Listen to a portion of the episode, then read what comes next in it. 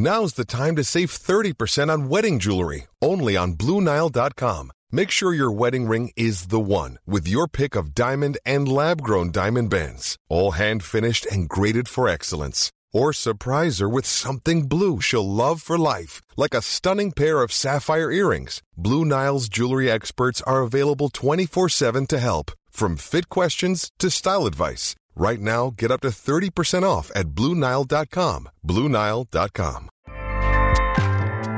Acast powers the world's best podcasts. Here's a show that we recommend.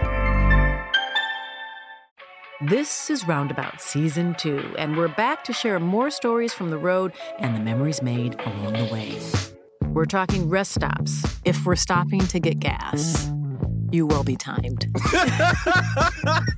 You will be for sure. Misguided plans. I grew up in the city, so I have a healthy fear of real extreme darkness. This was like wilderness. A lot of laughs. Y'all weird, but you were different. You were real different, bro. I can't really put my finger on it. And so much more. Just goes to show that unexpected things sometimes are the best when it comes to a road trip. Roundabout Season 2, presented by Nissan, is live now with new episodes rolling out every Thursday. Listen and subscribe wherever you get your podcasts.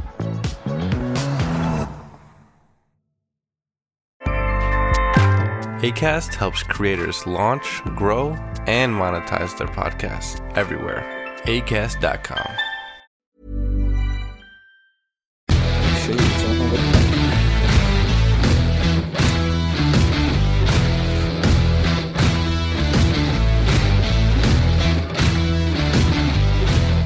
Well, hello everyone and welcome back to the Open Goal podcast, keeping the ball on the ground in association with our friends at William Hill. And it's the first one of the new season. We're all looking great. We've shed a few pounds. We're all looking tanned, toned.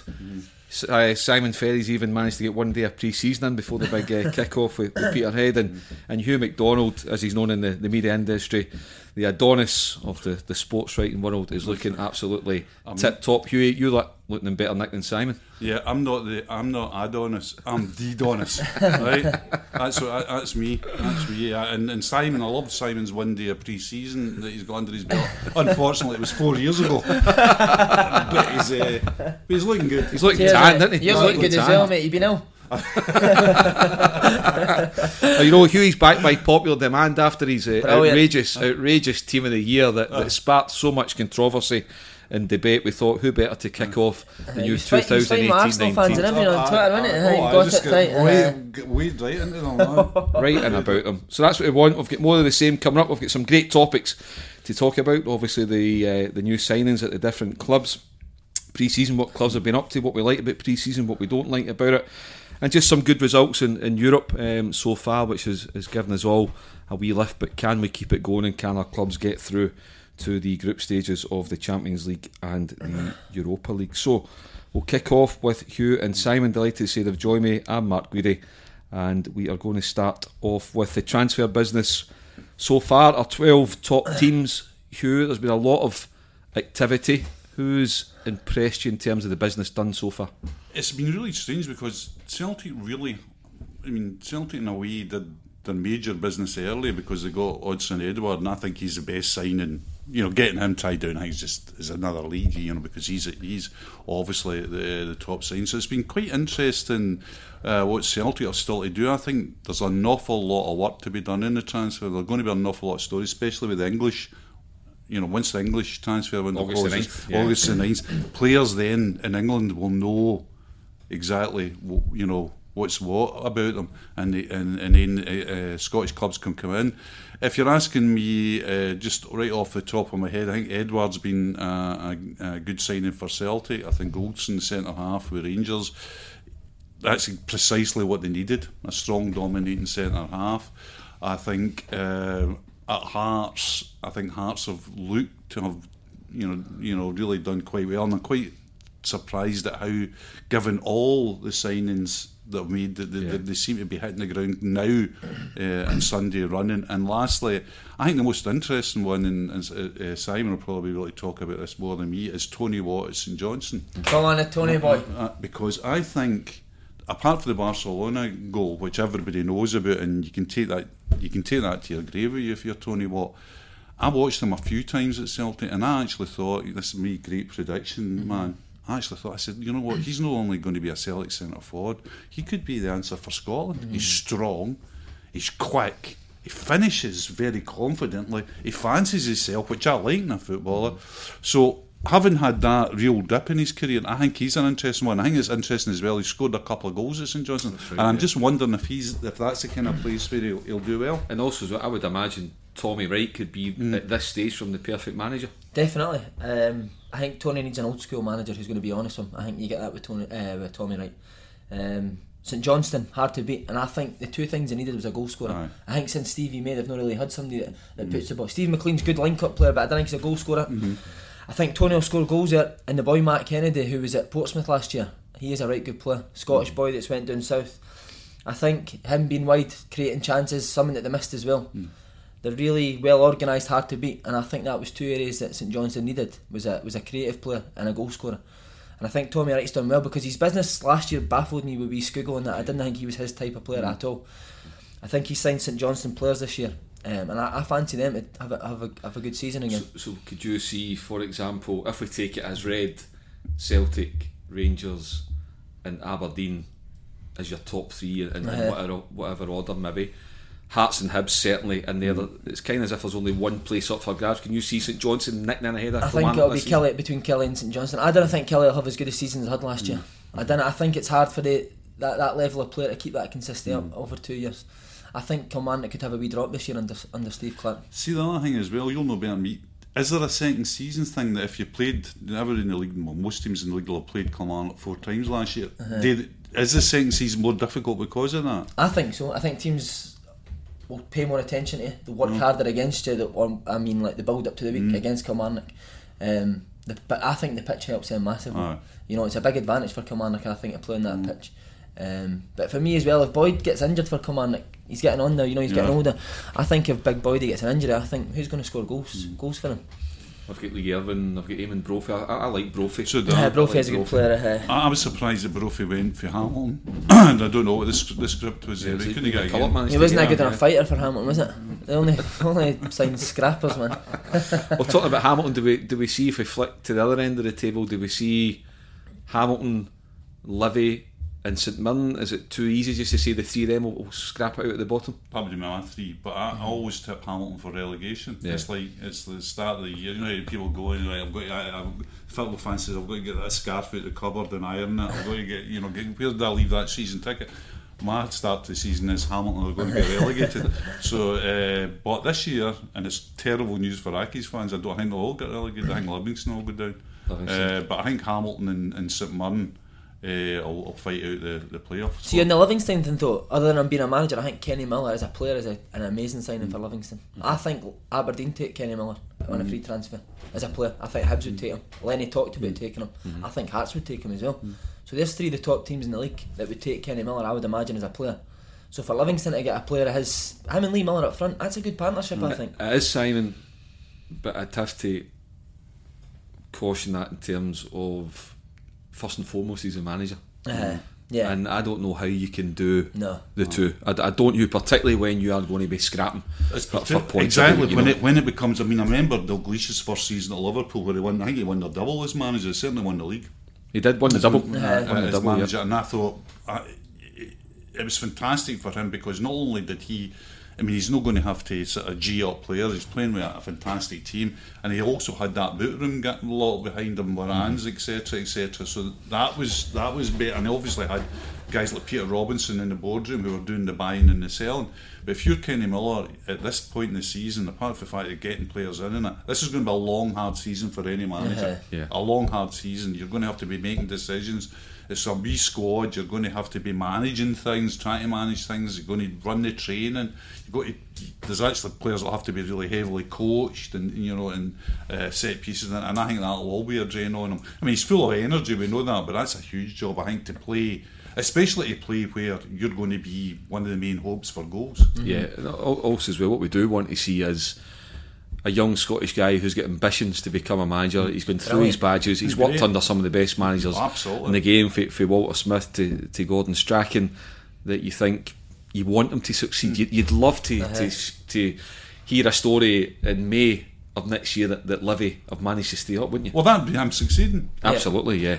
He gets a playoff spot. It's, you know, open top bus through Almondvale Town, you know, through Livingston Outlet Centre. Get one of the open top bus round there. Where you got that suit? We've got that. We're not going to take it back after this podcast. To be fair, the strip matches his face as well, doesn't it? His face is the same colour. They'll do a tour of the Tony Macaroni restaurants, won't they? But no, we wish Kenny well. Another new manager in there as well, Alan Stubbs at St Mirren. We know all about Alan with his success at Hibs a few years ago, but again, you look at the squad and you think it could be just a mini league. He's a top man, isn't he? Remember he done an interview for us. I really enjoyed speaking to him, but signings have worried me.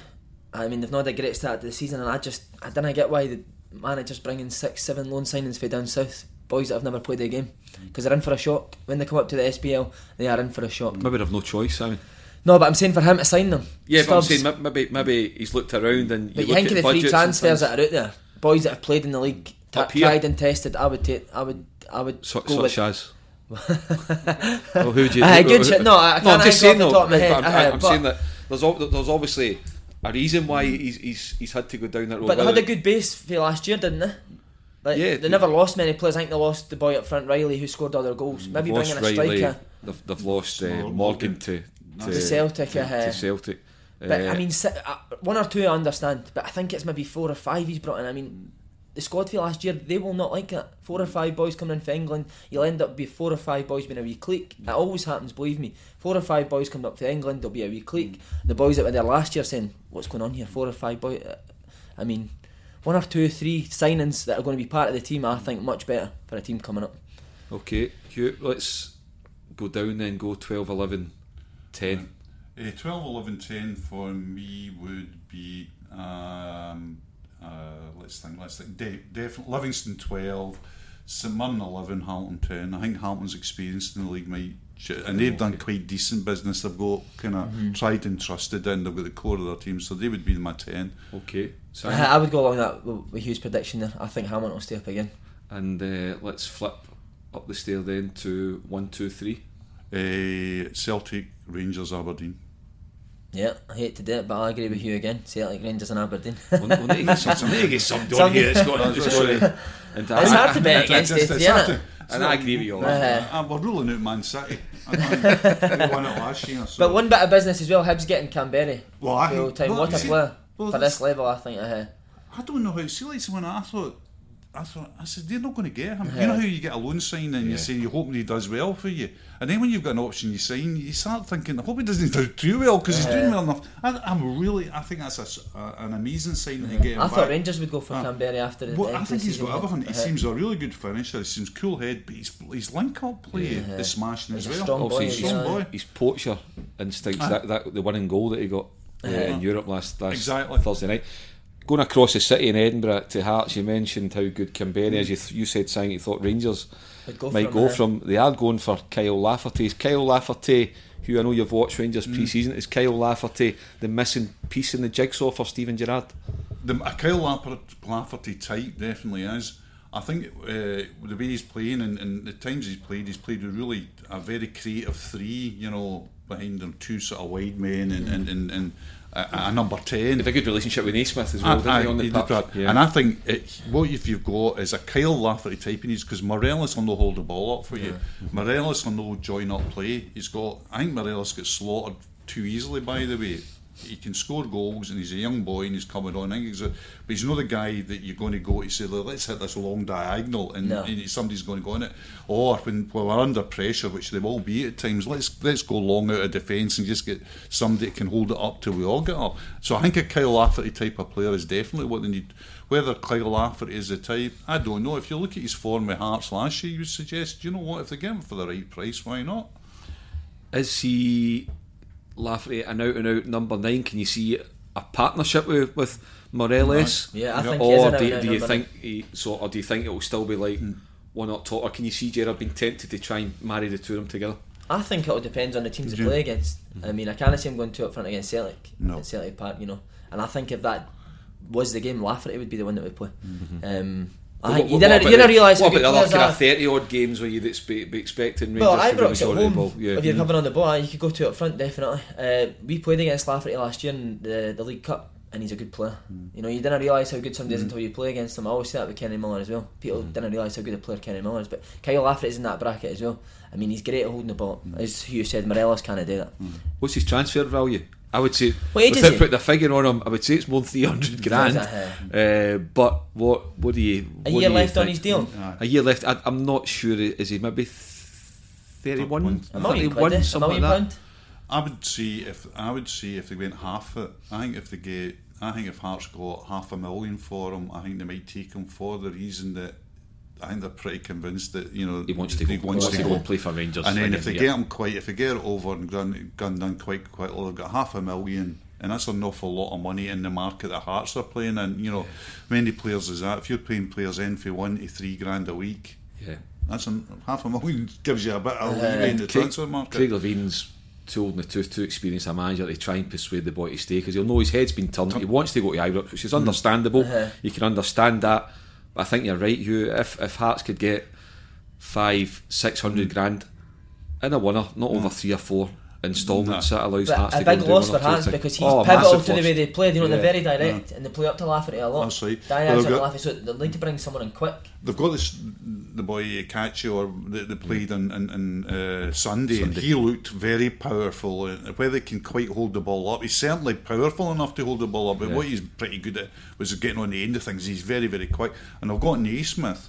So I think at that level Naismith's a good player. Definitely. I think that if you look at the Hearts recruitment, I think they've probably had an inkling that Kyle Lafferty could have been on his way if you look at the recruitment. I think you're bang on there, because I think one thing about Levine gets a lot of criticism left, right and centre, but he's never had a criticism for not being cute. You know, he knows how he set up a team, and he knows how the game works. He's been in it so long, he knows about things. He's not going to be, you know, greeting an Ann Budge. So Kyle wants to leave us, what we're going to do. He knows bang on what's going to be happening here, and he'll be working it quite properly to Hearts' advantage. You know, so that's interesting. Could get Kevin Kyle back in. Right. Big man's looking fit again, get him back in and take the place in. But Ollie Lee's a good player as well, by the way. Ollie Lee for Luton. Three of my good pals play with Luton, and really impressed with him last year. Sorry, you've got three good pals. Sorry, I just the one club that he's taken that too far. One seems to say one. I mean, if I know three guys down there. I'll need to dig out that old Jim Carrey liar DVD when I get home. Do you want us to name him? Who? Do you want us to name the boys? No, we don't. You made a fool of yourself already. Just sit where you are and Mark and I. See, I can't use him, mate. So that's how close I am. I can't use him, mate. So it's. Do you know what I mean? But when you look at, but just get back to the business at Celtic, as I said, that record transfer fee, the guts of £9 million on Hudson Edwards, which looks as though it's going to be terrific business. There's some grumblings from Celtic supporters thinking, you know, there should be more done, there should be another one or two faces in at the club. Is that fair, Hugh? I think the more interesting thing, because fans will, and I'm not being dismissive of fans, but fans will always do that. That's what fans are there for. I think what's really interesting in the Celtic thing is the Brendan Rodgers stuff. Although as a press man who doesn't now go to a lot of press concerts, I still consume all that stuff. And that general thing that he does, is there a sense, I don't know, is there a sense where he's getting a wee bit cheesed about the last? Certainly the media are now analysing every word. Literally every word, down to the word club. They suspect he keeps using the word club, he keeps using the word club. And I think that there will be tension at that. I think what most fans would be annoyed about was the Simonovic situation. You can't really moan about a guy getting sent off because that happens. You know, imagine if a guy just pulled a hammy going into a tackle. That happens. to just leave yourself one centre-half away from a bona fide crisis seems to me to be, you know, almost negligent, you know, because you knew what was going to happen with Boyata, etc. You knew the situation with Henry coming in. So when it happens, the guy gets sent off, suddenly we're in, you know, in Scottish media, we're all going, this is a crisis. Now, Celtic have weathered it because, you know, results over the past few weeks. But I certainly think, I mean, if I was looking at it, I certainly think they need another central defender. You think they should be strengthening, Simon? I don't know. I don't think they should get a central defender. I don't think the money that Celtic will pay, wages-wise, fee-wise, I don't think they'll get a centre half that'll come in and it'll be better than Simonovic and Boyata. I really don't. And then you've got, what, 5 centre halves? Comper still there, Ayer. Jack Henry, Ayer, who's done well. Yep. And Celtic fans wanting signings all the time. I don't think that's the way to go. Be successful. 3 and 4 players coming in every summer. 1 or 2 players that they've got here are good enough. I mean, who do you take out the starting 11 for Celtic just now? Who do you sign that, and who would come at the starting 11? If you're talking Edouard, Dembele and Forrest as your front three, Rogic, Brown and Cham, who comes in? I think what you do with Celtic is you're bringing in reinforcements. I think, like, for example, when I say a centre-half, if Kamberi had been what you would have thought he would be, a Leipzig centre-half at 32, plenty of experience and all that, decent. But him not being there, I think, is a big miss for them. I agree with, because I think that's why Celtic are pretty relaxed over the whole John McGinn thing. Mm-hmm. He's a kind of Kyle Lafferty in hoops, and that he wants to leave his club. And B, if you actually went down to the final analysis, you're saying John McGinn doesn't start for Celtic. No, I agree. He just doesn't. No. There's no.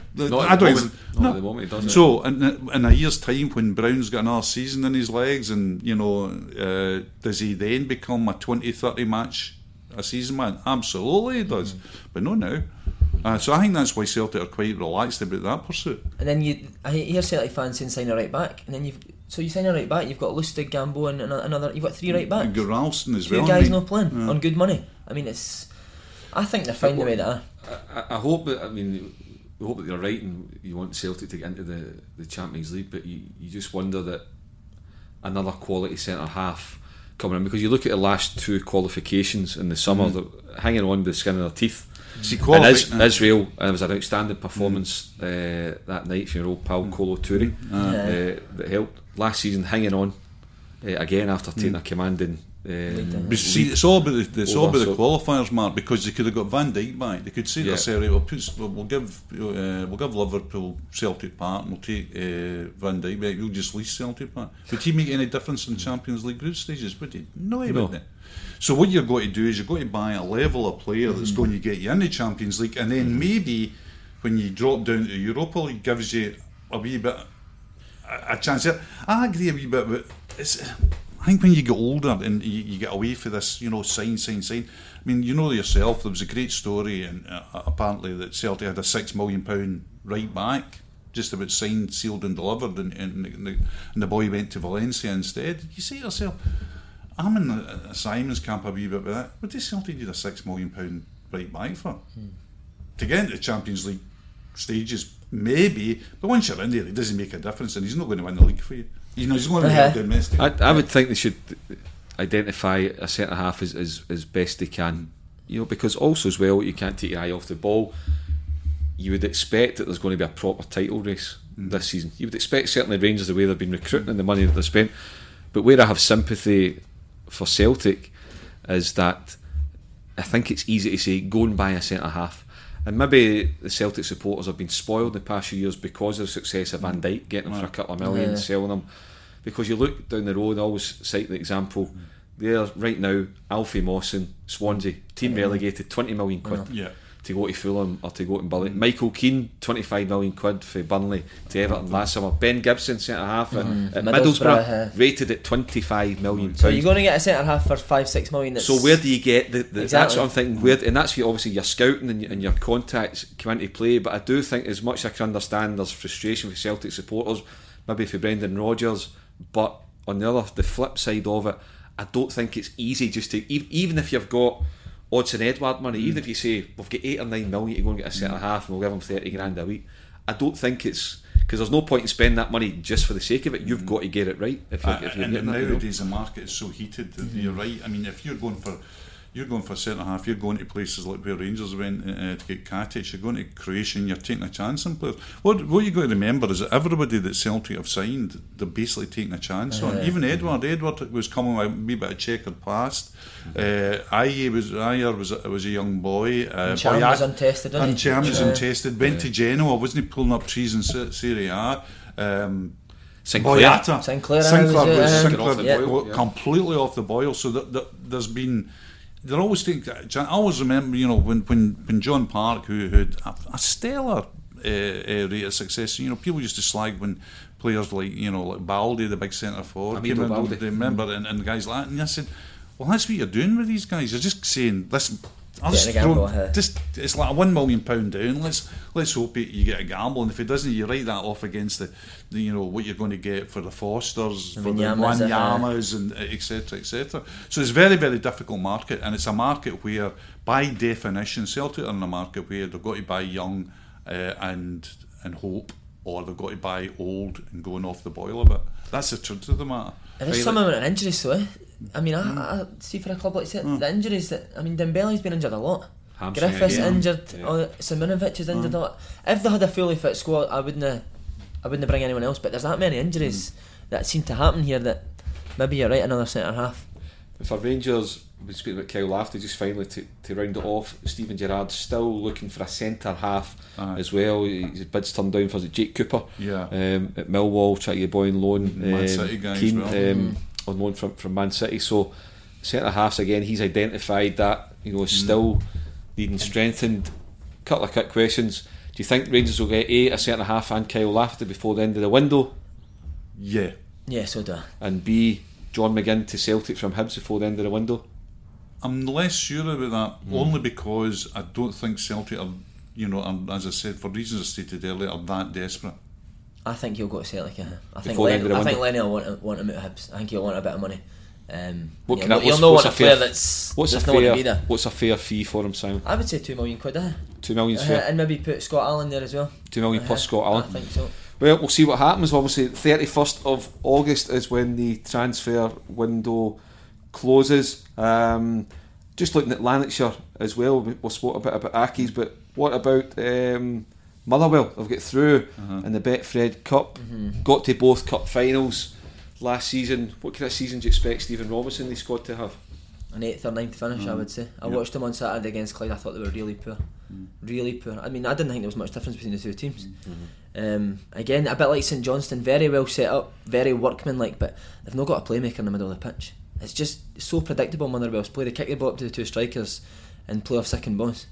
I like the wee boy Alan Campbell and I like the boy Chris Cadden, but I think they're a lot of hard work and graft, and there's no a guy in the middle of the pitch that I see putting through balls through to people or getting the ball wide to people, and I think that's what Motherwell will be. They'll be hard to beat again. They'll get a couple of good results because of their strikers, but ultimately I think it'll be an 8th or 9th finish for them. Just press rewind and play.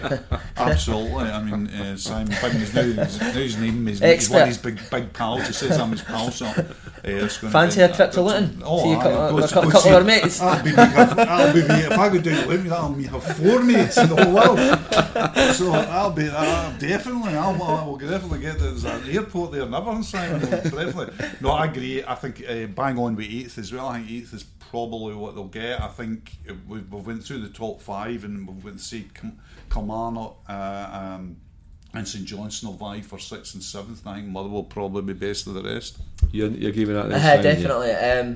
I think the defenders are good. Keeper I like, Hartley I like. Goalie's good as well. Goalie's good. I played with Trev at Portsmouth, another one of my mates. Trev is really good, but so they've got a, as I say, they're well set up, but it didn't excite me going forward.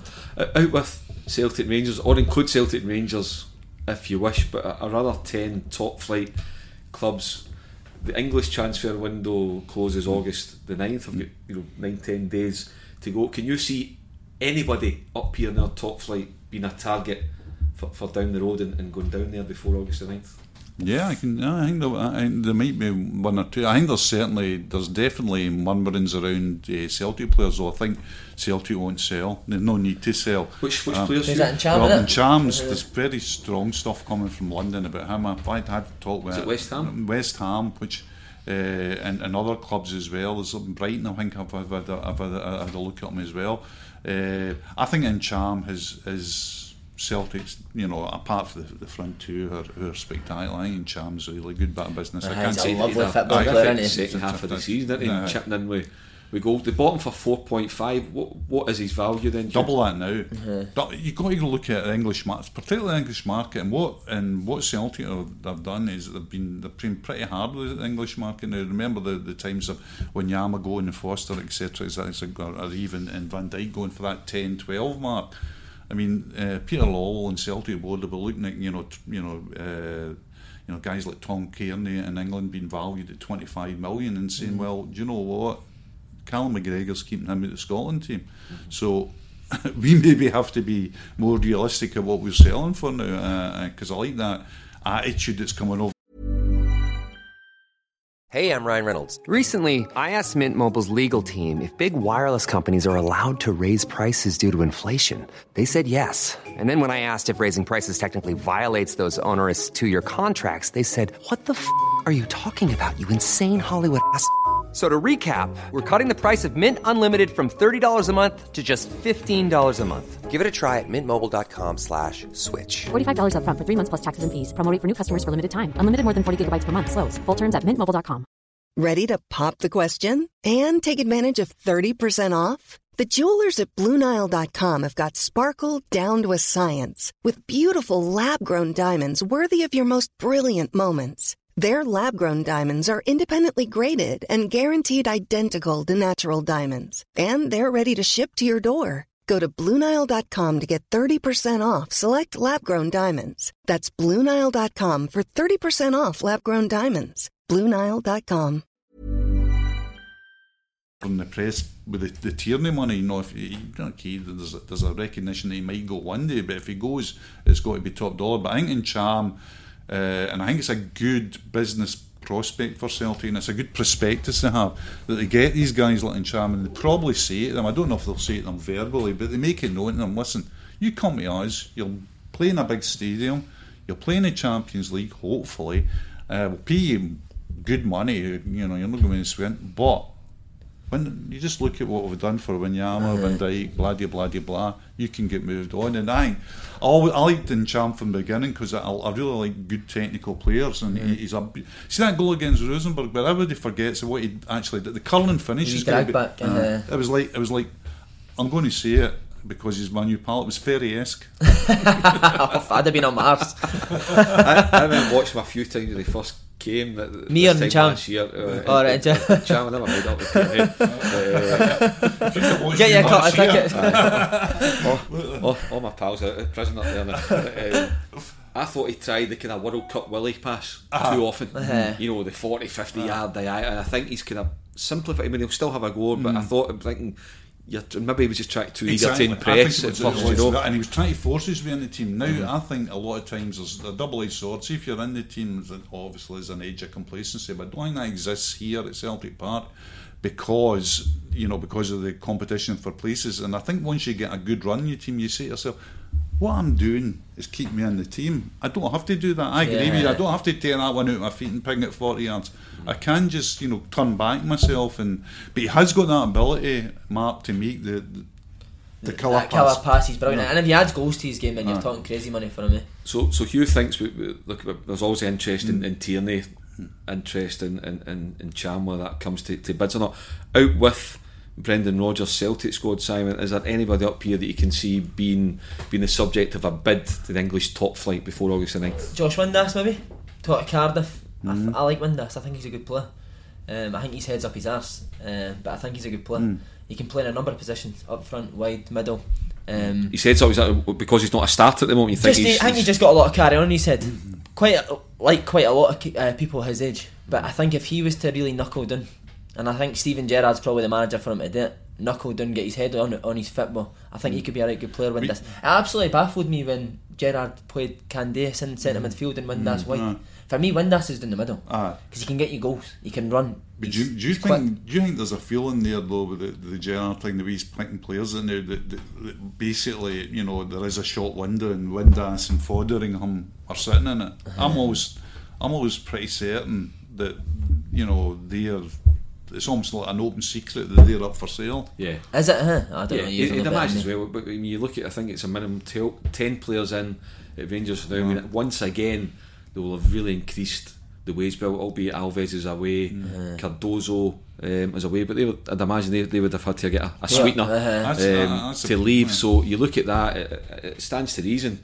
that West Forger, they can get a couple of quid and a transfer fee, get him off the wage bill, whether it be Dean Windass, I always call him Dean, Josh Windass, or someone else. There has to be a bit of balance in the books, not only for what they've done this summer, but they'll still be trying to play catch up from last summer. You think the way the Rangers board back Pedro Caixinha, disastrous, you know? Absolutely disastrous. I honestly to this day cannot understand the whole Caixinha thing to this day. I'm not saying that with the benefit of hindsight. On the day that Caixinha was coming to the airport to get picked up by the Rangers, I spoke to somebody in what we would call Rangers High Command, and they were saying, "Oh, the new manager," and I said, honestly, you know, it could be success, but I do not know in what world and what conversation you all sat down and went, "This is the man to take this club forward." I just don't know how that conversation went. Certainly last July, after the defeat to Progress in the Europa Cup, that should have been it. The manager had to bite the bullet there and then, and just he just takes home managers in a bush.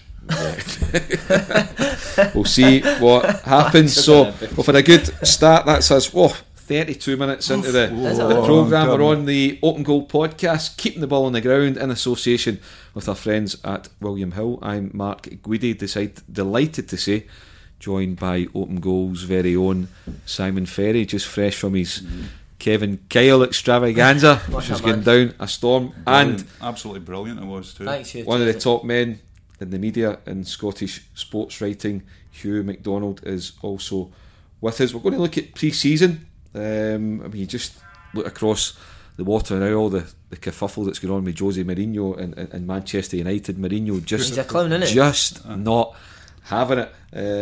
Is it our clubs don't really go over there now? Celtic get involved one or two of those big Champions Cup winners, but you look at our pre-season now, Simon, it's a lot shorter because of our involvement in early European qualifiers. Does that impact on players just in general fitness, getting right up to that tip top level, the fact that it's a shorter pre-season, or do players just really look after themselves 12 months of the year now? The top players do. Their pre-season was to be fair, I think the top players look after themselves. I think this is the longest break Celtic have had. Brendan Rodgers was saying for a while, but guys like Aberdeen and that coming, but they get 2 weeks off. It's nothing, is it? 2 or 3 weeks off. Yeah, come back and then into European football. But you see Aberdeen the other night against Burnley, first game back, they looked great. I thought really fit, and it's a testament to the player, but also the manager as well. I think the Aberdeen players really respect him. I don't think any of them would come back overweight or unfit. They'll come back knowing we need a challenge for second again this year. If we didn't, we'll not be here.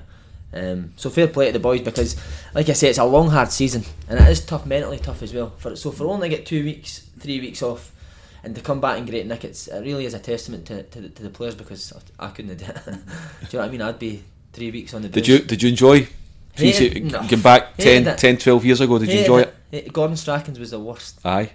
The first day every pre-season was a race. 400 metre track, 12-minute run. You had to get 8 laps minimum. Big John got about 5 laps. John Hartson. You'd laugh at me. Go on lad. Big John just trotting about. But Paul Telfer was an absolute. Where's Big John from? Was it Chicago or something? Was it? Paul Telfer was a joke. Paul Telfer, 30, maybe even older. It's a fiddle. Oh my God, machine. And Strachan loved him. Aye. Just watch Telf. Try and if you have half the career Paul Telfer, so I'm thinking that's played for Coventry, man. What are you talking about? But when you seen him in pre-season, he was a joke. And Brownie was the same. Scott Brown bleep test was unbelievable. Remember the wee guy Landry and Gwemlin? Oh yes. Tony Mowbray signed him. Him and Brownie had the best race I've ever seen at a bleep test, because we and Gwemlin was fit, but Brownie was not letting him win ahead. Brownie eventually done him. But no, I hate pre-season. The Canio's was disgusting as well. You weren't allowed to drink water. No water. I'll be like, no, gaffer, I'm going to keel over here, mate. It's 90 degrees, I need a drink. No water, you don't need it. It's in your head, Simon, you need water. I was like, no, mate, it's in my mouth, I can't breathe. criticisms is a can of lager that they posted. We actually went to pre-season once in Italy, bum, and it was really tough every day, and it was a complete no like him at all. I've organised a barbecue with my mate, so I went to a big barbecue, then went to a nightclub, had shorts on. I think it was like Como or something like that. Beautiful. It was lovely. It was really nice. Just outside Milan. Just outside Milan, I think we flew into Milan. So we went to a nightclub and we're in there for about an hour, and the gaffer had his Swindon gear on, standing in a nightclub, and before you know it, you look over and he's rolling about with two guys in the dance floor. So we all ended up helping him out, and he was buzzing off it because we helped him after it. Had a big meeting about the next day how we helped him. But absolute madman, funny as anything, really good. But great days, brilliant.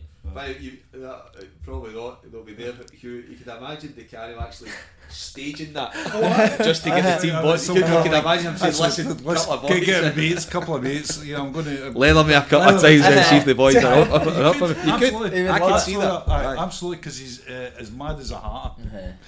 I actually got steaming that night, right? Absolutely steaming. There was no water, no? No, no. That's because I was drunk after a beer, so I didn't have any water. Woke up the next day and, you know, the boys are like that. Oh mate, you were out of order last night. You pulled the assistant manager Shortston in the nightclub, and I was like, no way, you're winding me up.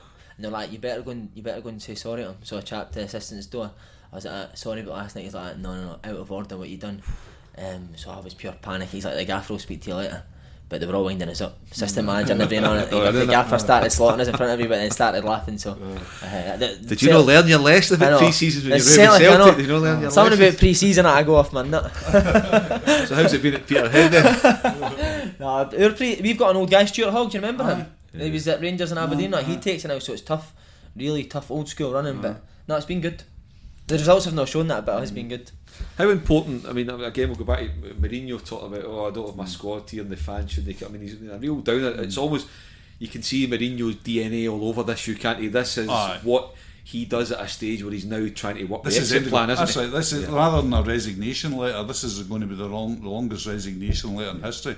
I think he's out before Christmas. Why do you think he wants away? Just because he can't compete with Man City? You look at his CV, what he does at every club. He doesn't. He's not in. The thing about Mourinho, and he's a great manager. I mean, people now. Is he still a great manager? I don't know if he is now, and this is the point. I think after it comes, I think the way the football's changed now, that you've got to keep players on board. I think the big cut-off point for Mourinho always goes in, annoys players, but brings players on board that'll play for him, and then it works out for two seasons. It goes a bit pear-shaped and he moves on to another club. But I think Chelsea was the great signature moment for him, because the players then decided, we don't like this manager. So the board's got to sit down and say, right, do we peel off X amount of millions to get rid of Mourinho, or do we lose Courtois? Do we lose Hazard? And you go, right, quite easy. Jose, you go a minute. Bring your lawyer. I think it's me who you see that, you know, the players aren't having them, and at different clubs even. It was the same at Real Madrid once. They could see as the goalkeeper or something. Ramos. Let's think back to his first time at Chelsea. I know things have changed. They're going back 14-15 years from when he took over at Chelsea. But Frank Lampard, Peter Cech, John Terry. They loved him. But absolutely. See, in the days he was funny, though, wasn't he? He was charismatic. Now he just depresses you when you. The reason I think he's loved him as well is you've got to remember who Chelsea were at that time. Yeah, that's true. So he's a guy coming in who literally that's where it came from. At the press conference, he says, "I'm the special one. I won," and he was. Yeah. He won a Champions League with Porto, and it wasn't a freak because the year before they'd won a UEFA Cup with Porto. So they're saying to themselves, "You know what? This guy could get us some. We could start getting, you know, trophies. We start getting medals."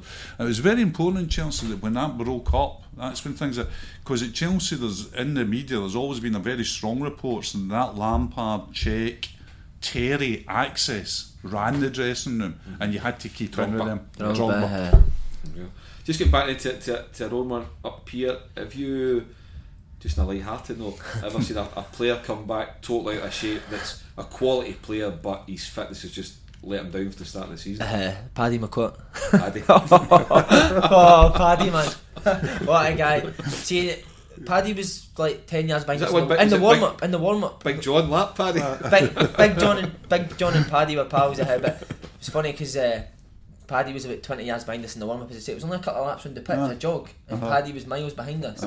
And Tommy Gravison shouting, "Fucking hell, Paddy, lad!"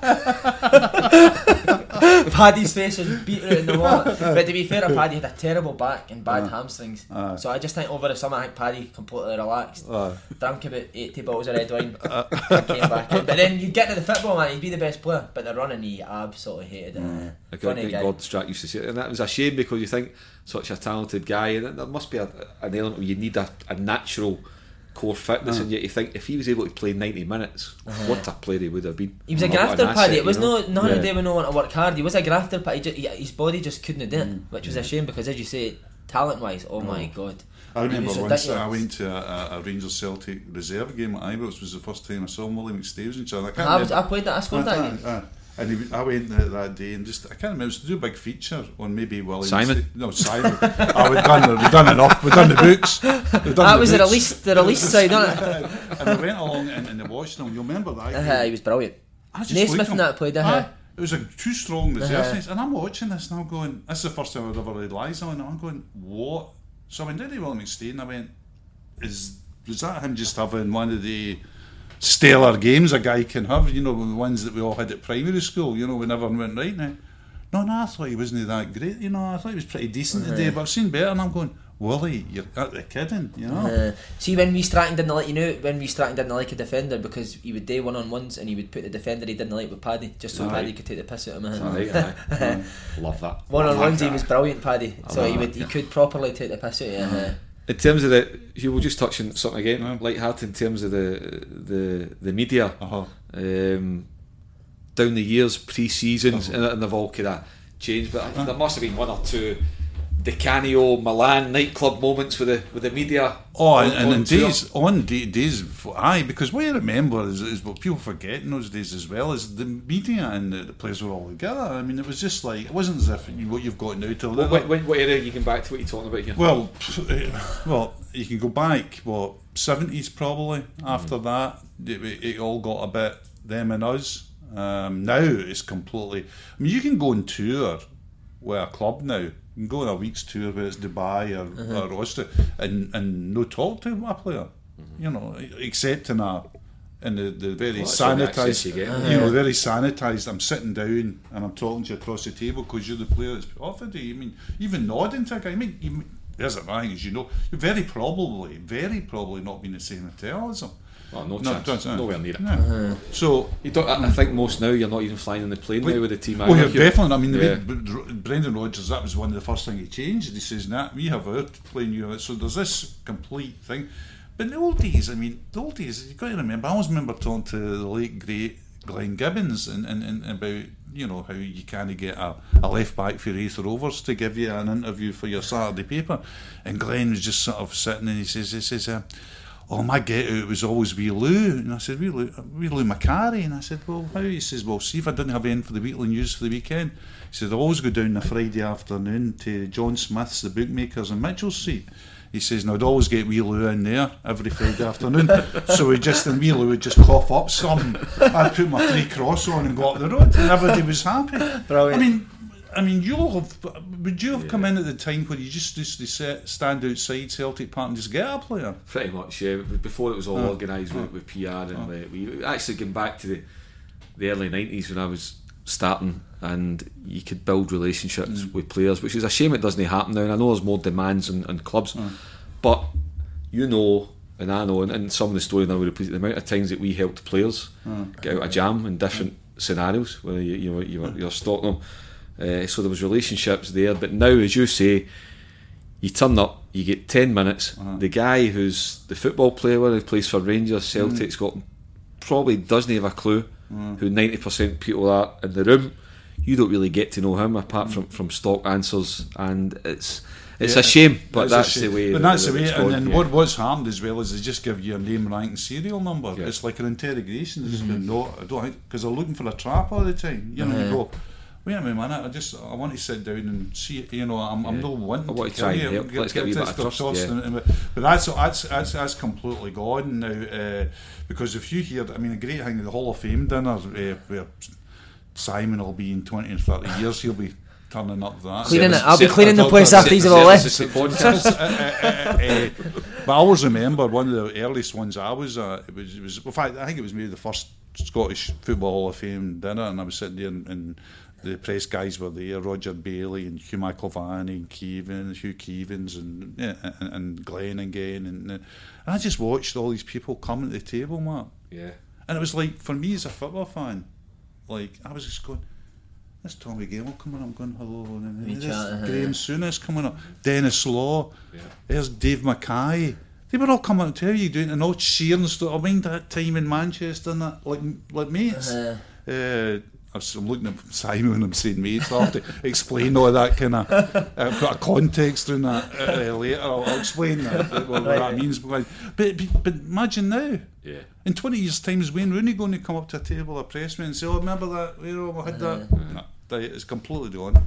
Remember that time I blanked in the mix when I had my headphones on, I was on my phone. And yeah, looking at that, what I thought was quite refreshing, and credit to them reading it, was the England media set up for during the World Cup. Cute, they did that. I thought fair play to Gareth Southgate and the media team.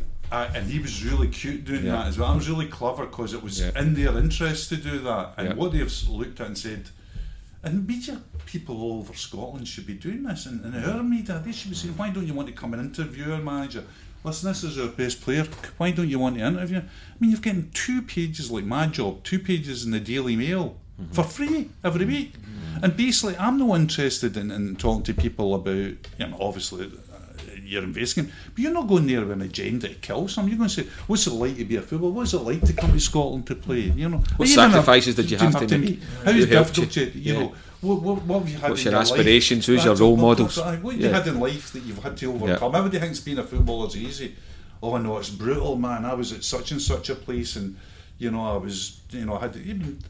for example, the whole thing about, we'll go off on a tangent, we do a podcast on this again, but the whole thing about depression and anxiety amongst footballers is a fascinating subject to discuss, because you see, it's so obvious that it would be there. It's such a brutal profession. It's ruthless. We've talked about this. Absolutely ruthless profession to be in.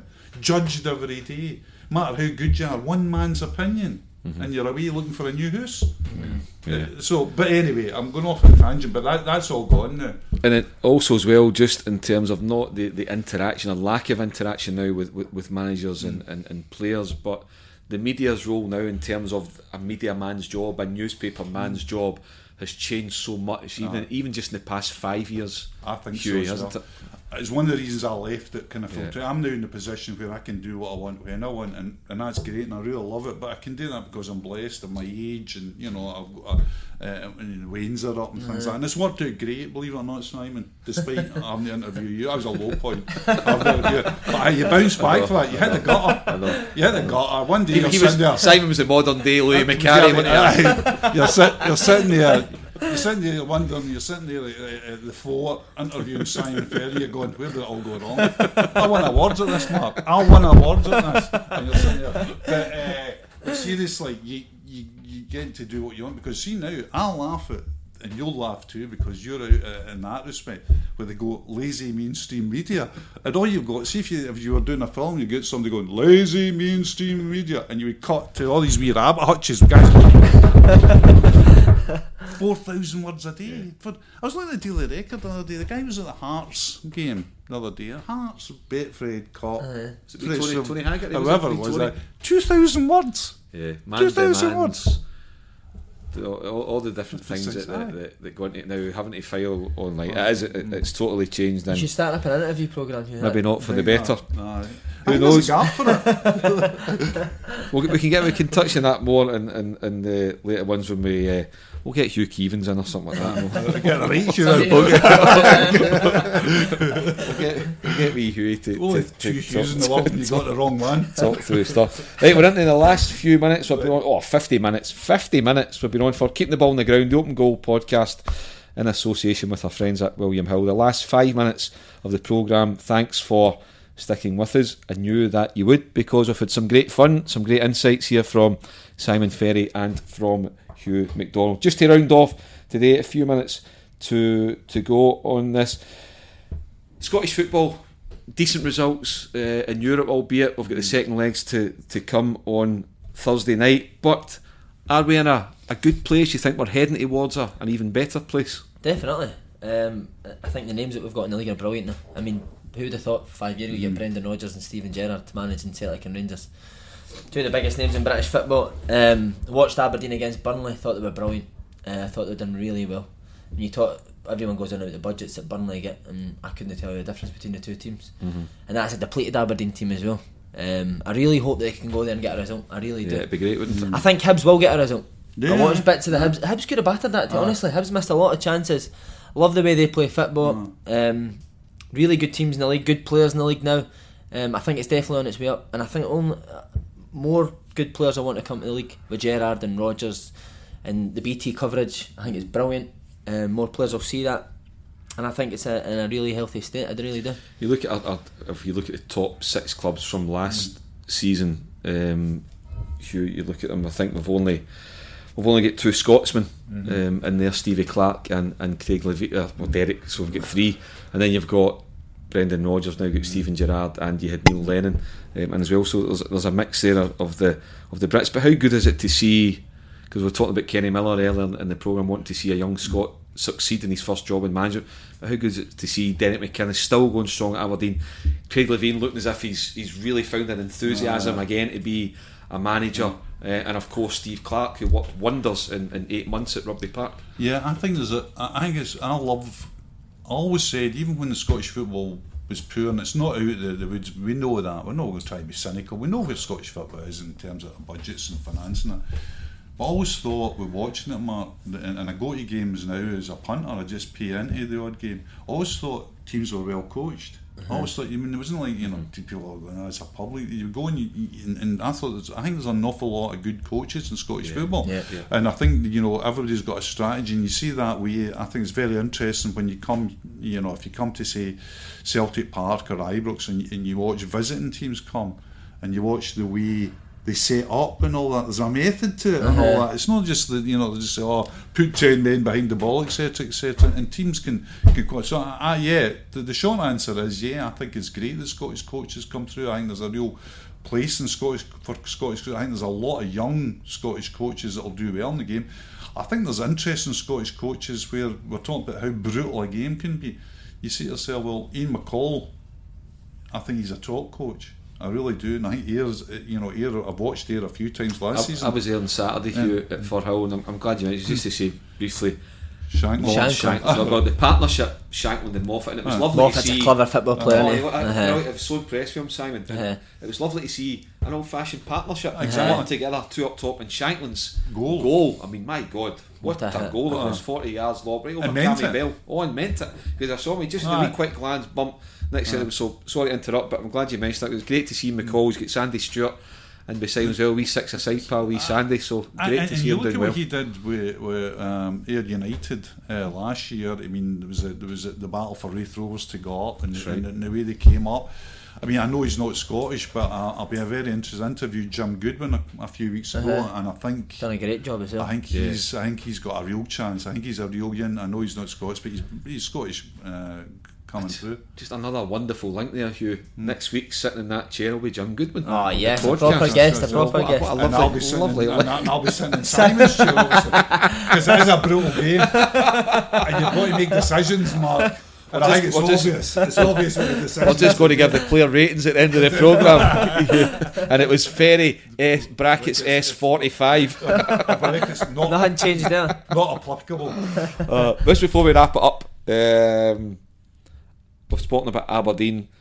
The Adam Rooney transfer to Salford has hit a lot of headlines for various reasons.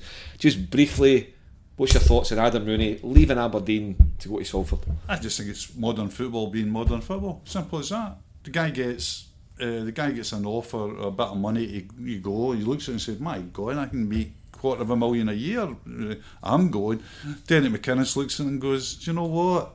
I mean, not a regular start for them anymore. I mean, everybody's putting it. He's not getting rid of Lionel Messi. Adam Rooney. Yeah. So I thought it was just literally football being football, nothing more than that. I know. I've spoken to him, and I said that to him as well. If I'm Adam Rooney with that ability, you're taking $4,000 in a minute. Yeah, good luck to him. He's served Aberdeen well, and if the time comes to to go their ways, then you know there doesn't need to be a big drama about it, does it? No, I mean it's like Gretna, isn't it? Gretna were getting boys for the Premier League and to the third division because they could pay them more money. It's exactly the exact same. And they're going, what's happening down here? Salford has got, they've got an end game. They're saying, right, we're going to put an awful lot of money into this project because see, at the end of this, we could hit the jackpot here. Yeah. How the jackpot is no winning the Champions League for Salford. Where the jackpot's going into the it's going into League Two. Mm-hmm. Yeah, and we wish Salford well, of course, managed by another Scotsman, Graham Alexander. Exactly. So we wish Graham and Adam Rooney all the best. We wish our four teams in the European football this midweek all the best: Celtic, Rangers, Aberdeen,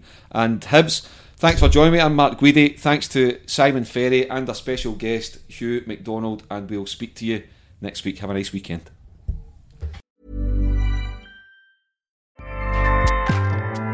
Acast powers the world's best podcasts. Here's a show that we recommend. Hi, I'm Jessie Cruikshank. Jessie Cruikshank. I host the #1 comedy podcast called Phone a Friend. Girl, let's phone a friend. Not only do I break down the biggest stories in pop culture with guests like Dan Levy and members of NSYNC, I do it with my own personal boy band singing jingles throughout. Because it's my show. It's your show, girl. New episodes of Phone a Friend. Yeah. Drop Thursdays wherever you get your podcasts. So work it, girl, yeah, work it. Okay, that's enough. Acast helps creators launch, grow, and monetize their podcasts everywhere. Acast.com